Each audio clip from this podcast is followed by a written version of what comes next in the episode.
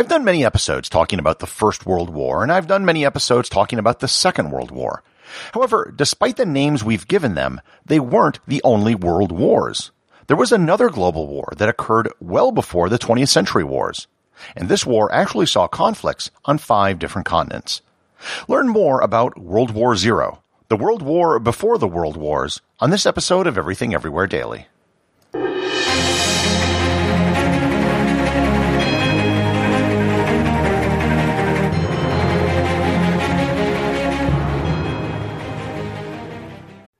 This episode is sponsored by ButcherBox. Summer is right around the corner, and that means cookouts. No matter what your preferred food is for a cookout or a barbecue, ButcherBox can help you make it the best. If you want to serve up some hamburgers, ButcherBox has grass-fed ground beef to make the perfect smash burger. Want to cook up some steaks? Well, ButcherBox has that too, with some of the best cuts of steak such as New York strip, ribeye, and filet mignon. Do you like grilled chicken? Well, ButcherBox has some of the best pasture-raised chicken that you will find anywhere. And if you really want to wow people at your next cookout, you can try grilling some of their wild caught salmon on a cedar plank. Sign up at butcherbox.com slash daily and get a special deal. ButcherBox is offering my listeners a free for a year offer plus an additional $20 off. You can choose salmon, chicken breasts, or steak tips free in every order for a year. Sign up today at butcherbox.com slash daily and use code DAILY to choose your free for a year offer. Plus, get $20 off your first order. Hey, it's Ryan Reynolds, and I'm here with Keith, co star of my upcoming film, If, only in theaters, May 17th. Do you want to tell people the big news?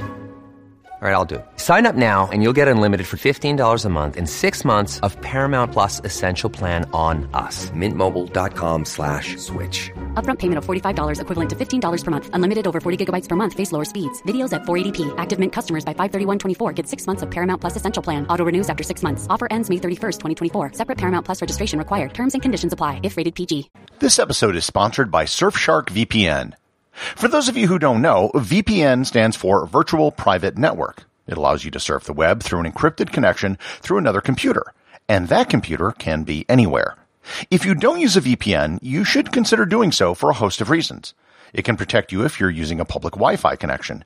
It can help you get around firewalls in countries that block internet traffic, and it can allow you to access streaming content from countries where it might not be available, like certain movies on Netflix. Surfshark works on your desktop, laptop, or on your smartphone. To start securing your internet connection, visit surfshark.deals slash everything everywhere. Enter promo code everything everywhere, all one word, to get 83% off and three extra months for free. Once again, that's surfshark.deals slash everything everywhere, promo code everything everywhere, or just click on the link in the show notes. Before we get into what global conflict predated the world wars, we should talk about where the term World War came from. The term was first used generically in the 19th century. The Oxford English Dictionary claims that the first use of the phrase in English came from a Scottish newspaper called the People's Journal in 1848, which wrote, quote, A war amongst the great powers is now necessarily a world war. End quote. After that, the phrase appeared in a rather general sense several times, including usage by Karl Marx. The 20th century popularization of the phrase came from a German novelist by the name of August Wilhelm Otto Neumann, who wrote a book called Der Weltkrieg, Deutsche Träume. Weltkrieg is German for World War. And by the way, the title of the book when translated into English was The Coming Conquest of England. The first reference to the First World War as the First World War occurred in September of 1914, just a little over a month after the war started, by German chemist Ernst Haeckel, who wrote, quote, There is no doubt that the course and character of the feared European war will become the First World War in the full sense of the word. End quote. In English, the term World War really wasn't used until after the conclusion of the war. It was simply known as the Great War during its duration. From the end of World War I through the 1920s and 1930s, there was talk of a Second World War, much like how people referenced World War III after World War II. In the June 12, 1939 edition of Time magazine, they ran an article for the first time calling the previous Great War World War I, and also named the upcoming war World War II. On September 4th, 1939, after France and the UK declared war on Germany after they invaded Poland, a Danish newspaper explicitly said on their front page, quote, the Second World War broke out yesterday at 11 a.m. So, both of these wars were not only great wars in terms of their scale, but were also global wars in terms of their geographic scope. During World War I, most of the fighting took place in Europe on the Western and Eastern fronts. However, there were also battles in the Middle East with the Ottoman Empire, as well as fighting all over Africa between French and British colonies and German colonies in southern, eastern, and western Africa. There were also some small skirmishes fought in Asia and the Pacific, in particular over the German colony of Samoa and their Chinese port of Tsingtao. I'm sure most of you are very familiar with the global nature of the Second World War, with extensive conflicts in Europe and Asia, as well as the North African theater, the Pacific theater, and small incidents in northern Australia. So basically, the numbering of world wars began in the 20th century, and it was used to reference modern mechanized large-scale wars. However, if we look at the geographic scope of conflicts, they weren't at all the first world wars, i.e. global wars. European countries have fought each other for centuries, alternating between enemies and allies.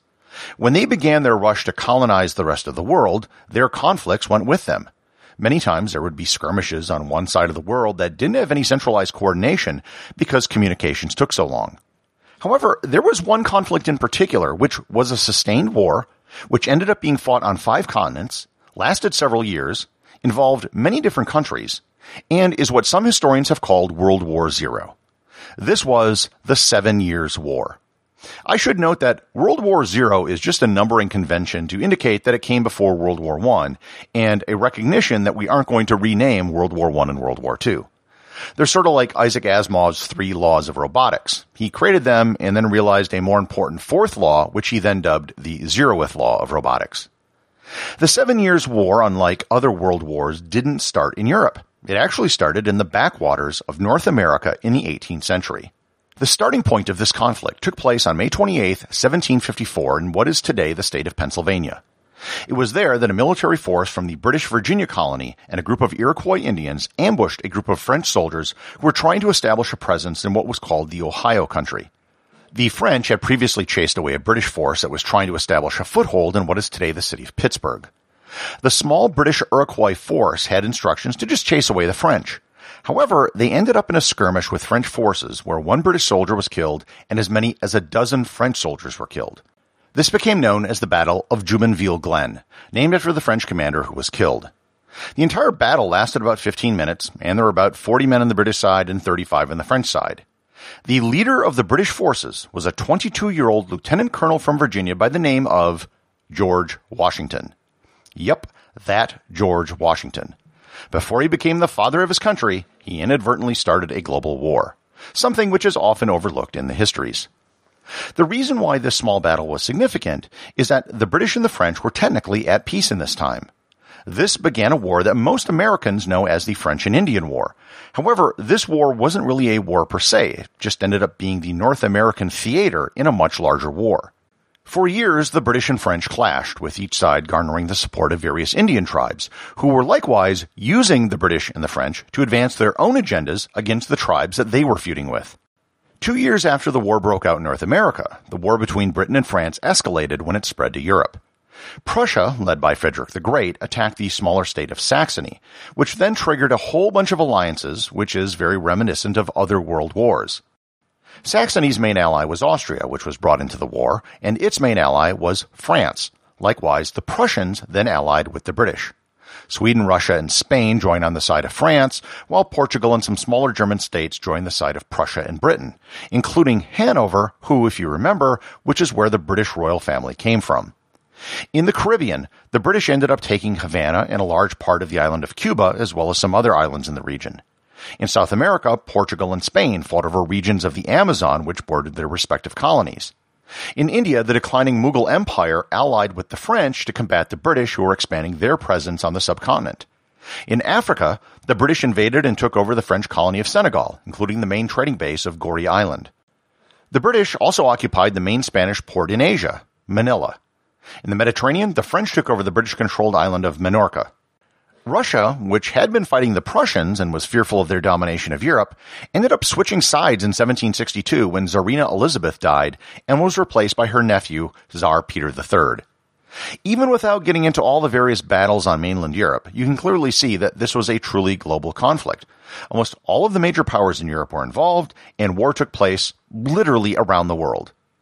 The war went on, as the name would suggest, for seven years, and eventually ended in 1763.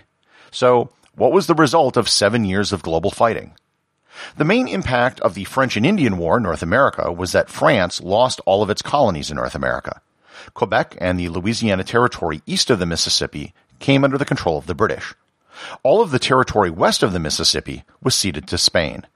Yes, the Louisiana Territory was Spanish, and the French later sold it to the United States after buying it from the Spanish and holding it for one day. The Spanish wanted Havana and Cuba back, so they gave it to the British in exchange for Spanish Florida and Manila, both of which ended up back in Spanish control anyhow. France ceded the Caribbean islands of St. Vincent, Tobago, Dominica, and Grenada to the British. Portugal solidified its claim to much of what is today the northern and western parts of the Brazilian Amazon. Britain took over the entire Bengal from the Mughal Empire in India. In Europe, however, pretty much nothing changed. The borders were basically close to what they were when everything started. It did mark the end of France as a major colonial power and it started the decline of Spain as a major colonial power, a process that would take a century to unwind. It also marked the beginning of British colonial supremacy and the beginning of their dominance in India. It also set the spark for resentment in many of the British colonists in North America, which eventually led to the American Revolutionary War. So, I don't think it's really that much of a stretch to consider the Seven Years' War to be a world war. It was a significant war for its time, with several hundreds of thousands of soldiers and civilians dying in conflicts around the world. It was a conflict amongst the greatest colonial powers of the world. It was fought on five continents, and it had ramifications that we're still living with today. To be sure, there are other conflicts that you could also define to be world wars. The Napoleonic Wars, the conquests of the Mongol Empire, some ancient Roman wars, and even the Bronze Age collapse have been called world wars. However, I don't think any of them quite stand up to the scale and scope of the Seven Years' War, a war which Winston Churchill called the First World War before the First World War. And it was all started by a 22 year old lieutenant colonel who would go on to do such things that launching a global war wouldn't even rank among his most noteworthy accomplishments. Everything Everywhere Daily is an airwave media podcast. The associate producers are Thor Thompson and Peter Bennett. Today's review comes from listener Go Bears 1983 over at Apple Podcasts in the United States. They write, I love this podcast. I so appreciate the amount of work and research put into these short episodes. They are the perfect length for me to listen to on my walk to work, and I usually end up Googling something to learn more by the end of an episode. Thank you for the information overload you provide. Well, thanks, Go Bears 1983. Doing further research on my episodes is always a good idea. I'm usually just able to scratch the surface of most topics, some of which could fill an entire book or even an entire academic career. Remember, if you leave a review or send in a question, you too can have it read on the show.